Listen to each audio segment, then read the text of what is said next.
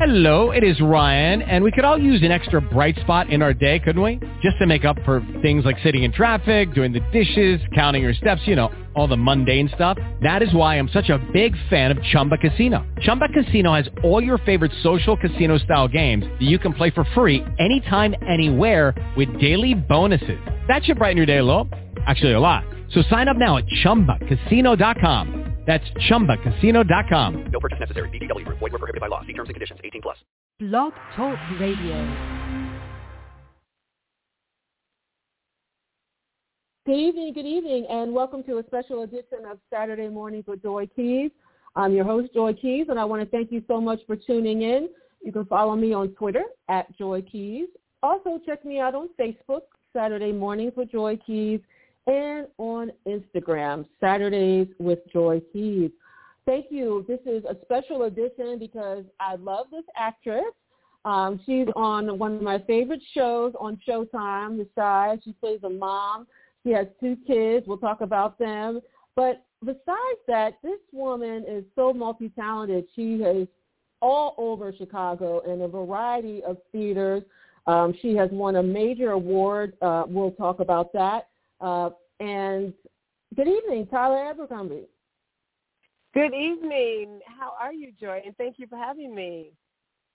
I am well. I'm happy that you're here with me. I'm glad that you're not sick with COVID. oh God, yes. Nobody. So how is COVID? I, I no one has that. I know. How has it impacted you this last year, this COVID drama? Oh uh, my God! I guess to begin with, it's impacted me the way it did everyone. This idea of just being sat down and pushed inside, um, and and constantly worrying about, you know, am I going to get it? Do I have it? You know, that paranoia that you have. It also Mm. though made me, um, it made me appreciate sitting down when you don't have to sit down. You know, you run around and you drive yourself crazy trying to do everything and all things. But when you have no place to go and there's nothing open for you to do, and uh, you really take stock of of uh, your life, and I think that it gave me that opportunity, which I really appreciated, and it um, it just made me re- appreciate small things a lot more, and I've continued that even as we start to open up and feel more free, um, because it was and that that was rewarding to learn that you um, you've been overlooking some things, or, or I should say, uh, taking for granted some things. And then, of Yes. course, not working for a year made you feel like, um, okay, I like a vacation, but this is too long. you know? I can imagine. So, So- so you haven't worked at all this past year. I didn't start working until January 29th of 2021. My last day of work was March 1st, and I did a, um, a play called Sweat by, um, uh, oh my God, if she would die three deaths, like how dare you not remember my name, by Lynn Nottage. oh, okay. Uh, yes. Oh, I yes. love yes. Okay. Like, how do I? Lynn is brilliant. How can I not say her name? Um, but I did sweat at uh, Huntington Stages in Boston. That shut down March first. I came home March second, and I had I didn't work again until January 29th of 21. That's You a know, lot. I was reading. Yeah, I was reading that one of your cast members on that show was actually sick, but this was before the whole COVID thing broke. Um, now, if we found out somebody had those symptoms, we'd be like freaking out. Oh, absolutely. I mean, I remember my first day back to work. I was, you know, I'm I'm real close to a hypochondriac. I always tell everybody that, and anyone that knows me well knows that. And and so I was like, oh, you know, please don't let me have these reflexes. You know, like someone gets too close to you and you just automatically like jump because you've had this Mm. year of being six feet apart and, and whatever. And uh, it took it took a week or so for me to start feeling like, okay, there are there's protocol in place and everyone's doing their due diligence and and so I can feel I say relaxed but not relaxed to the point of not doing what I'm supposed to do but not being so panicked, you know. Yeah. Mhm. Mhm. Well, now you have been on Chicago PD, Chicago Med, Proven Innocent, um, Girlfriend Experience. How did you get this role as the mom uh, on the Chi uh, on Showtime? Well, you know, I, I I auditioned for this role, but apparently the pilot had been shot. I didn't know anything about the pilot. I didn't know much about The Chi. And uh, it came back around where they were doing some recasting for the pilot, and we're, we're going to reshoot it. And I, I was lucky enough to get called in for that that um, that round. And I remember going into uh, the casting directors, Kargi and Ross, and I was I had auditioned, but I had also said to um, uh, Melissa, you know, I at that point was saying, you know, I'm looking to get media roles. I go in, I play, day, I've been uh, guest stars on many things. I've done two, three episodes, recurring character, but I wanted something with some texture. And I thought, I know you're not supposed to ask a casting director that, but you know, Chicago's a small community, so just don't put it out there. What's the worst that can happen? Yeah. And so I said to her, you know, um, because they only sent you the sides, and uh, which are the the material that you are auditioning for only. And uh, so mm. I didn't know much about the story. And I said to her, well, yeah, you know, I don't know much about this role, but I'm really looking to try to start going out for, you know, things that are have more trajectory. Uh, do you have any advice for me? And she she looked at me and she kind of answered with a real a little bite, you know. And I thought, okay, well, I just ruined that opportunity. Um, but her point was, this is a good role. This is that kind of a role. This you're the mother of the, you know, the son of, of Moonlight, and you're the mother of something. I was like, oh, okay. And so I went from there. And uh, I got called back in for the callback, and then I booked it. So it was really, I think sometimes, you know, that saying, ignorance is bliss. I didn't walk in with any um, preconceived notions. I wasn't nervous in the sense of beyond what you are just out auditioning. And I didn't have this idea of who this mom was. I read the sides. I took every mama I know, including my own, my sisters, my friends, and I just mm. went in there and, you know, I always say try I go on my auditions and try to drop the mic. I got no control after that, you know? well, you definitely dropped the mic several times in many episodes on The Chi. Thank just want to let people know. The the new season starts May 23rd. Um, it's at 9 p.m. Eastern on Showtime. This is season four.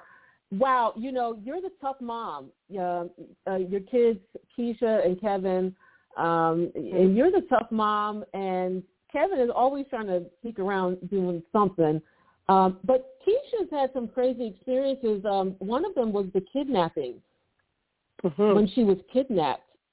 I mean, yeah, I was on the edge of my seat on those. I was every episode. I was like, y'all got to find her. Y'all don't please don't do this one. don't do it. Don't do it. I can't take it. Uh, what was happening? Did you know the end result? Did they tell you, or you didn't know what was going to happen at the end of that she was going to oh, be found no. or not found? I, we had no idea how the end would uh, unfold. We don't get the episodes too far in advance to avoid that, um, and that's good because uh, you know you read an episode at the end of the week of, of um, shooting one episode, and you're like, oh my god, you know, you're like, wow, that's gonna happen. So there, there, you get surprised as well. Um, and yeah, you know, playing this mother of uh, Kiesha and Kevin, Alex Hibert and Birgundi Baker, I uh, I have no kids of my own. I have a fur baby. Um, but I instantly, and this is a credit to to the uh, early stages of the writing, is that it, I instantly became mama bear over these these are these young people. You know what I mean? And and, and I mm-hmm. um, I really felt this this um attachment to them and, and protection that these are my kids, you know what I mean? And I think that's also just part of being the type of actor that I am. I know what my role is and, and, and I do the research for it and and I show up kind of like I just feel I'm I've embodied the character by the time I get there. And last season I had no no reference points for what Kiesha went through. You know what I'm saying? I had no, mm-hmm, you know, I don't have mm-hmm. a so all I could uh, after doing the research I did do because I wanted to know what um how people dealt with that when their kids just come up missing and they just disappear and and um police aren't giving you any help and the community's you know trying to do what they can. But and so I did my fair share of research but it was really honest emotional journey of of of going through that you know and I'm gonna tell you, as a mom, uh, that's my my daughter, she she you know she's grown and everything. She lives in a different city and all kinds. And I and I tell you, you know, when they say no matter how old your child gets, you're still concerned about them. You know, you hear that type of thing, but let me tell you, it really is. Like she'll tell me, "Oh, I was just walking the dog or something," and it'll be like nine thirty, and I'm like, "What the hell are you doing? Where?" you know, I'm like, "Do you have mace?" And she's like, "Mom," I'm like, "Well, carry a little knife, something. Damn, you know, you just walking around and this and the other, and um, and then uh, we just had a whole big battle about the mace carrying. But anyway, um, this, this issue of trauma, though, with with black kids, black families dealing with trauma, um, and and your character even had trauma. Uh, you know, she she talks about it came out about her trauma and what happened to her. Mm-hmm. You know, how have you dealt with trauma in your life? Like, have you had some kind of traumatic experience that's happened, and and what did you do to come back to center? Well, you know, I grew up. I, I am a Chicagoan. I grew up on the West Side in the in the Austin community, and um, that was really. And, and we were a poor family. I always say we were financially poor because we weren't poor of spirit and mind and body, but we had no money. We were on public assistance, and um, Mhm. and that was a very difficult time growing up. I mean, you know, when you're a kid and and you're told you you hear your mother kind of worrying worrying about it. She was a single mother, worrying about a five day notice on the door. You know, as a kid, you think we're going to be put out in five days. You don't know the whole legal thing they have to go through before they can actually put you on the street. And and so I had those right. kind of thoughts often. I was always I've always been like a sort of a loner because uh of feeling ashamed of my own poverty and um Mm. uh, uh, uh financial poverty. I must indicate that because I, I I do think that people person doesn't have money with this somewhere there the lack of intelligence or the lack of human spirit and all of that. So I always indicate the difference because it's so not true. But um and I grew up in an area where men would grab at me. You know, I, I got my height and I developed early, and so they would grab and touch me and smack me on the butt and you know squeeze me. And I mean, I was a kid. Mm. You know, I might be tall. Yeah. I was a child, and so for a very long time, I felt um I felt having a uh body that men considered attractive was a curse. You know what I mean? Mhm. Wear baggy Mhm, clothes mhm. and that sort of thing. And uh and and so I I never felt I never had the type of trauma, thank God, of of uh, a rape or um molestation or uh, definitely nothing like Kiesha experienced with being kidnapped. But still, the objectifying of my young body made me uh, a very cautious woman, a very afraid woman for a while, um, until I literally took psychological psychology classes in, in uh, at university and began to study and see and feel how the mind worked.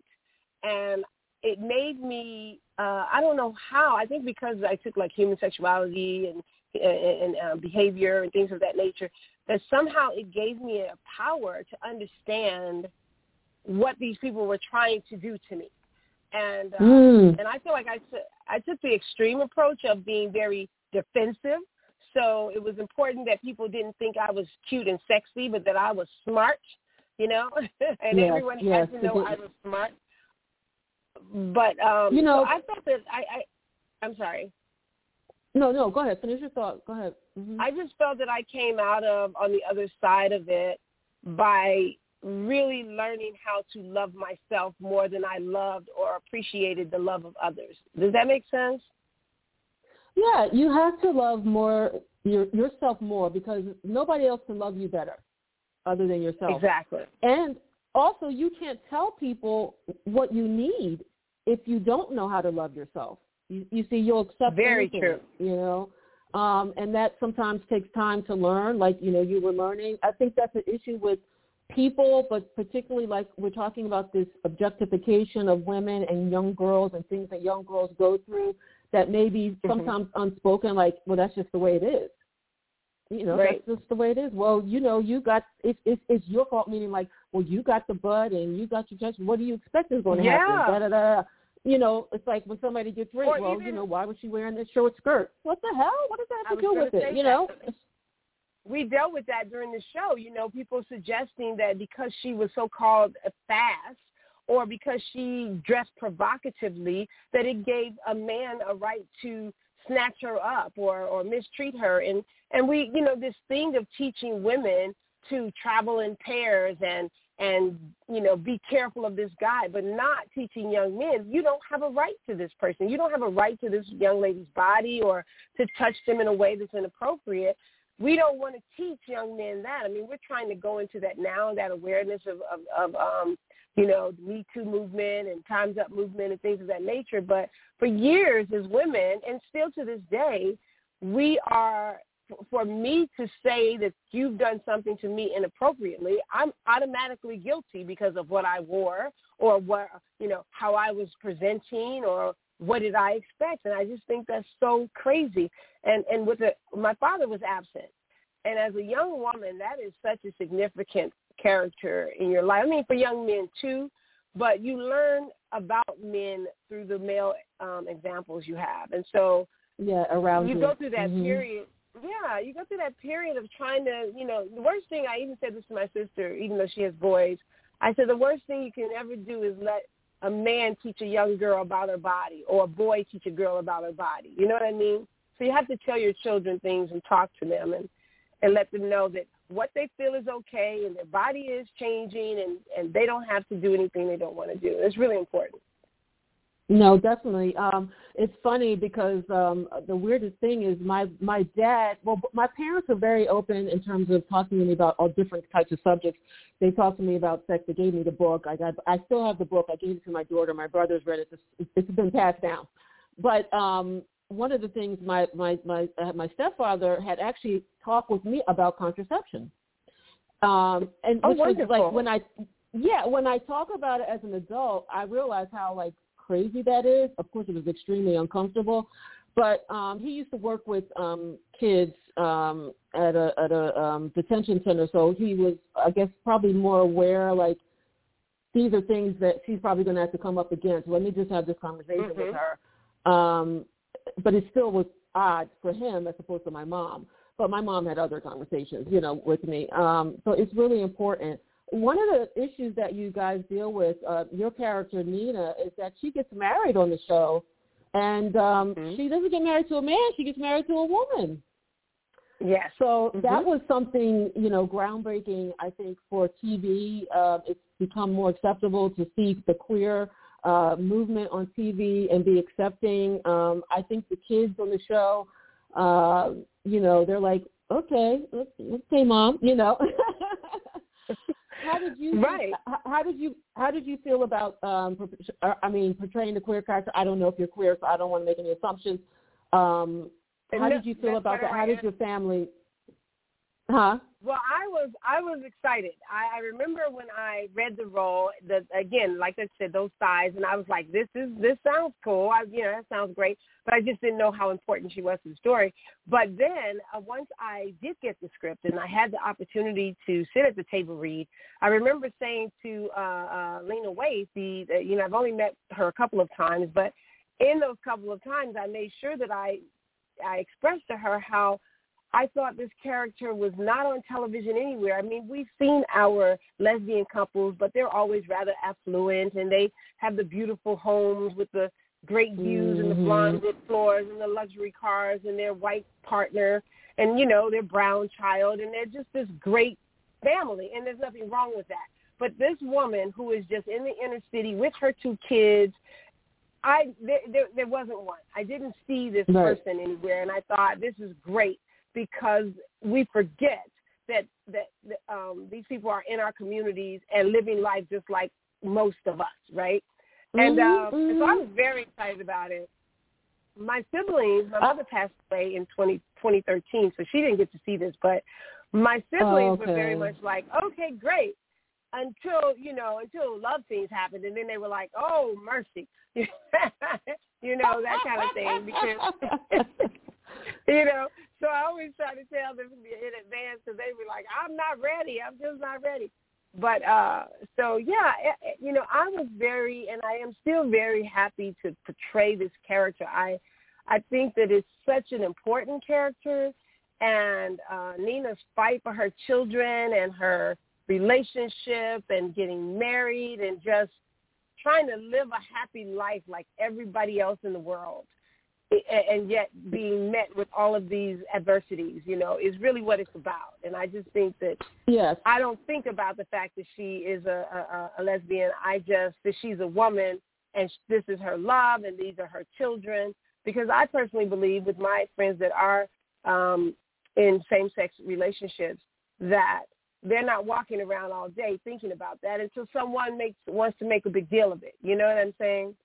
Exactly. Just like I mean, you don't wake up every morning thinking I'm black until I mean I don't until I walk out in the street and then some negative thing or I'm at work or some microaggression happens Absolutely. and then I'm like, oh, here we here we go. Here we go. Here we go. Here we go. You know. and, it, and we know you're right. You're absolutely right. It's out there every single day. But when you wake up, you're just waking up ready to do what you got to do.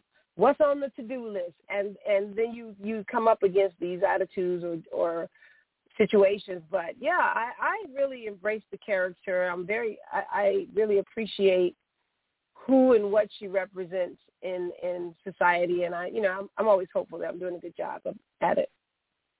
I think you guys are doing a great job, and I like the fact, like you were talking about, she they're not rich and affluent. They don't have their picket fence. They don't have, you know, the the completely, you know, done hardwood floors. They're just regular folk, and that is important to see on TV because people are not Yeah. represented in terms of class. Every class has gay people. Every class has, you know, this, that, and other. So it, it, it needs to be represented. And also there may be somebody out there who's like, you know what? They, they remind me of me. You know, that's Right. me.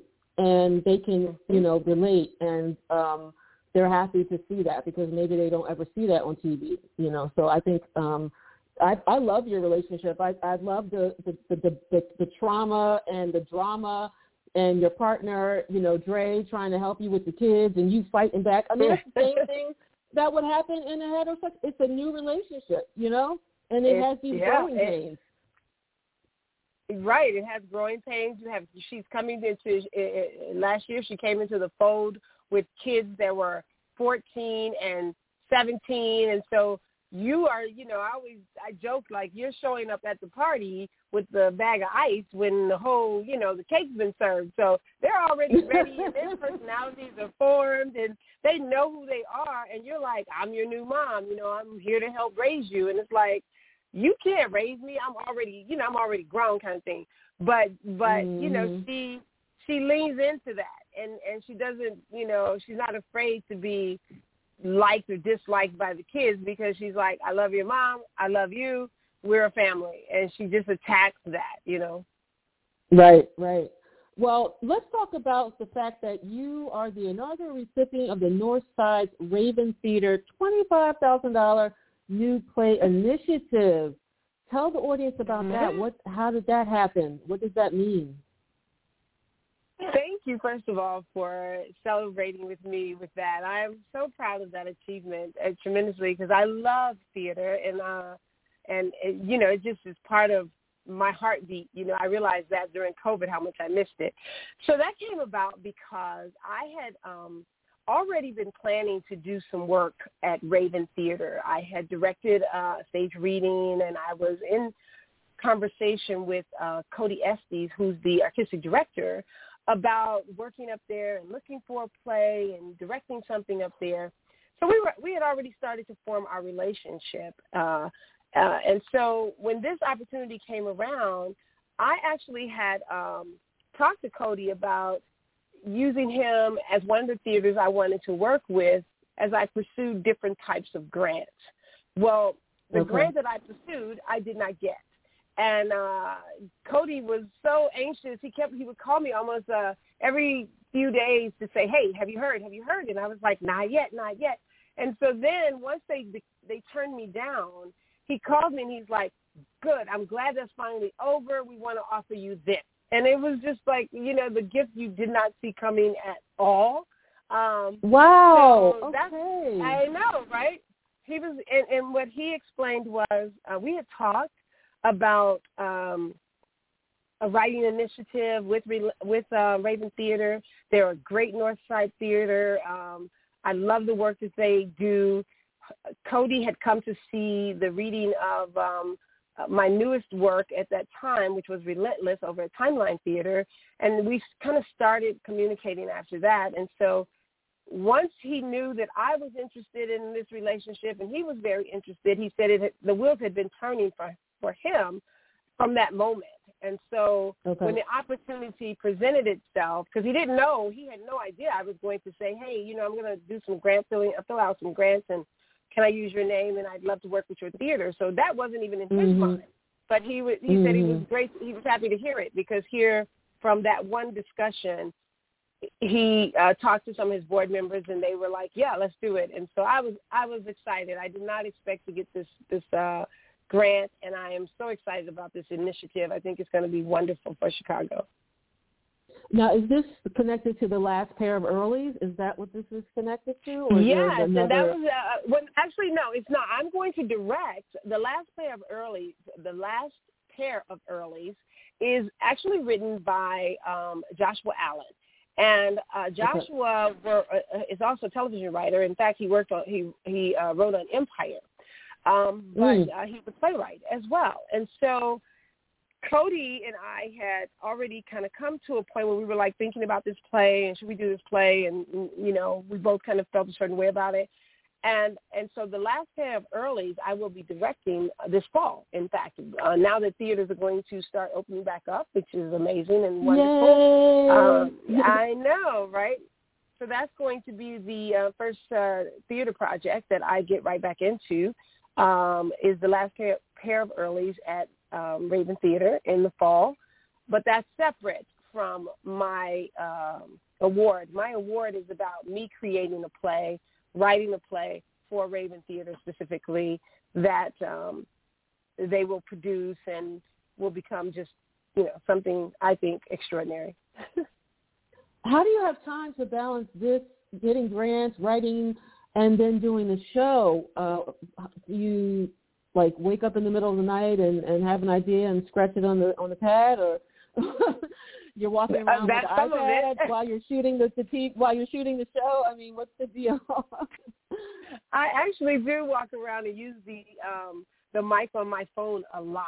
I record play ideas. I have uh, this running list of play ideas, and um and I have um, moments happen sometimes in the day, and I'm like, oh, this would be great dialogue for this character. You know, I just thought of something, and I thought, oh, this this is how this dialogue is going to go. Because they, you know, you any writer will tell you your characters speak to you when they feel like it. you know, Mm, you don't really mm, necessarily mhm. get to be like, oh, I'm ready to write your thoughts. No, you might have a moment that's like, oh wow, I can really feel this character right now. So uh, I do do that, and I am a night owl. So everyone that knows me knows one, do not call me before 10 a.m. because I'm just not going to converse with you because I probably didn't go to bed until about 5 a.m. Because I'm a night, Mm. I, I, well, I'm really, a, know, I'm a night owl. I get my juices flowing at about eight, nine o'clock at night, and I can be up till five in the morning. So my emails, and in fact, my email to you came about two thirty in the morning, uh, because because I'm up typing things, and I I'll see something. I said I, I was researching for our talk today, and I'm like, oh my god, I didn't send her the information. So I usually am up really late at night, and I'm usually writing between days I'm off. The good thing about the Chi is we're off on the weekends, so I can at least write during the weekends, and um, and then I am like a lot of writers pressed because I you know have to finish my first drafts for uh, two projects actually. So that's really Okay. what May is about. Yeah. so now you said you have a fur baby. What kind of fur baby do you have? A Yorkshire Terrier named Toby. And how old? How old are they? Uh, Toby is, I only have one now. I used to have two. Toby is 12. And uh, I used to have Buffy. Buffy passed away in um, May 2019. Um, Mm. But Toby is 12 years old. I've had her since she was seven and a half weeks. The other one was a rescue, but I had her for 10 years before she passed away. Wow. So now, do Mhm. you have somebody walk the dog, or do you are you able to take the dog on set? How does that work? I I usually Toby's so trained. I mean, she's been with me for so long. She's you know she's got gone through tech during theater and tech on a theater show is crazy, and she stayed all over you know the country in different cities, you know, and and states, and so she has a you know she's trained. But I do Yes, take her if I have an early call. yeah, if I have an early call, I take her with me, especially if it's going to be. I can look at uh, what our call is th- that day or what we're going to be working on, and I think, oh, we're going to be. Mhm. I'm going to be here all day. It's going to be a long day. Then I take her, but she stays in my trailer, and on my breaks, I take her out to walk. I don't take her on set because I don't want anyone else having to be responsible for my pet, and I don't want her, um, you know, being in anybody else's way. So she usually Yeah. comes with me. She stays in my trailer. I walk her on breaks. Everybody knows her and they play with her and you know they you know really like her you know and some people are like if you bring your dog let me know we'll keep her you know so it's pretty cool. well, I want to thank you so much for coming on this evening. Um, again, I want to mention to people that this is the season four coming up May 23rd of The Chi on Showtime, 9 p.m. Eastern. Um, we can't wait. Can you give us any hints about something Nina's going to go through this season, maybe? Ooh, any hints what Nina's going to go through? Nina is going to go through hell and high water to make sure Oh, her God. children are safe. That's about it. Okay, that's about it. Okay, Tyla, I got you. I see you. I see you. Mm, Yes, you almost got yes. me there. I set I set you up really good, right? you did. You did. You set me up. But thank you, thank you, and thank you. I wish you so much success with your award and the new plays. I wish you, if you videotape them, maybe you can put them like online somewhere where people could see them. Well, you know, a lot of theaters are having to do that now. uh, You know, have a um, where you, you know they have ticket sales, but they also have a streaming sale, so people will be able to see them online. And uh, and I Oh, did mention this Okay. one, but my my yeah my my uh, other theater piece is Relentless, which that's the one we talked about earlier that was postponed last year, but we are going to be doing it, going into rehearsal for it this year, late in the year. So I'm back to back on projects. I'm pretty excited about it. Well, keep me informed. Let me know. I would love to have you back on the show to talk about any of your projects. They sound so interesting. Thank you for calling in today, and you know, please get some rest. Don't stay up till five o'clock in the morning. Thank you, and thanks for having me. I really enjoyed it. Thank you. Thank you very much. All right. Thank you, everybody, for tuning in. I'm just getting off the phone here with Tyla Abercrumbie. She plays Nina on The Chi. She plays Nina Williams. Uh, she's the mother of Kiesha and Kevin. The Chi uh, restarts May 23rd, 9 p.m. Eastern on Showtime. Please check them out. Um, ch- follow me on Twitter at Joy Keys. Also check me out on Facebook, Saturday mornings with Joy Keys, and on Instagram, Saturdays with Joy Keys. You can also email me, um, Saturdays with Joy Keys at hotmail.com. I give away a lot of stuff, books, tickets. Now that shows are opening up, you never know. I might be giving tickets to a show, uh, CDs. So I encourage you to follow. You might be a winner. Everybody have a wonderful evening. Thank you. Every year, millions of Americans are exposed to a contagious virus. What is this virus? It's stigma. Stigma promotes an environment of shame. fear, and silence. which prevents millions of people from seeking help. But there's good news. The National Alliance on Mental Illness believes stigma towards mental illness is 100% curable. So do yourself and everyone a favor. Go to curestigma.org and get tested for stigma.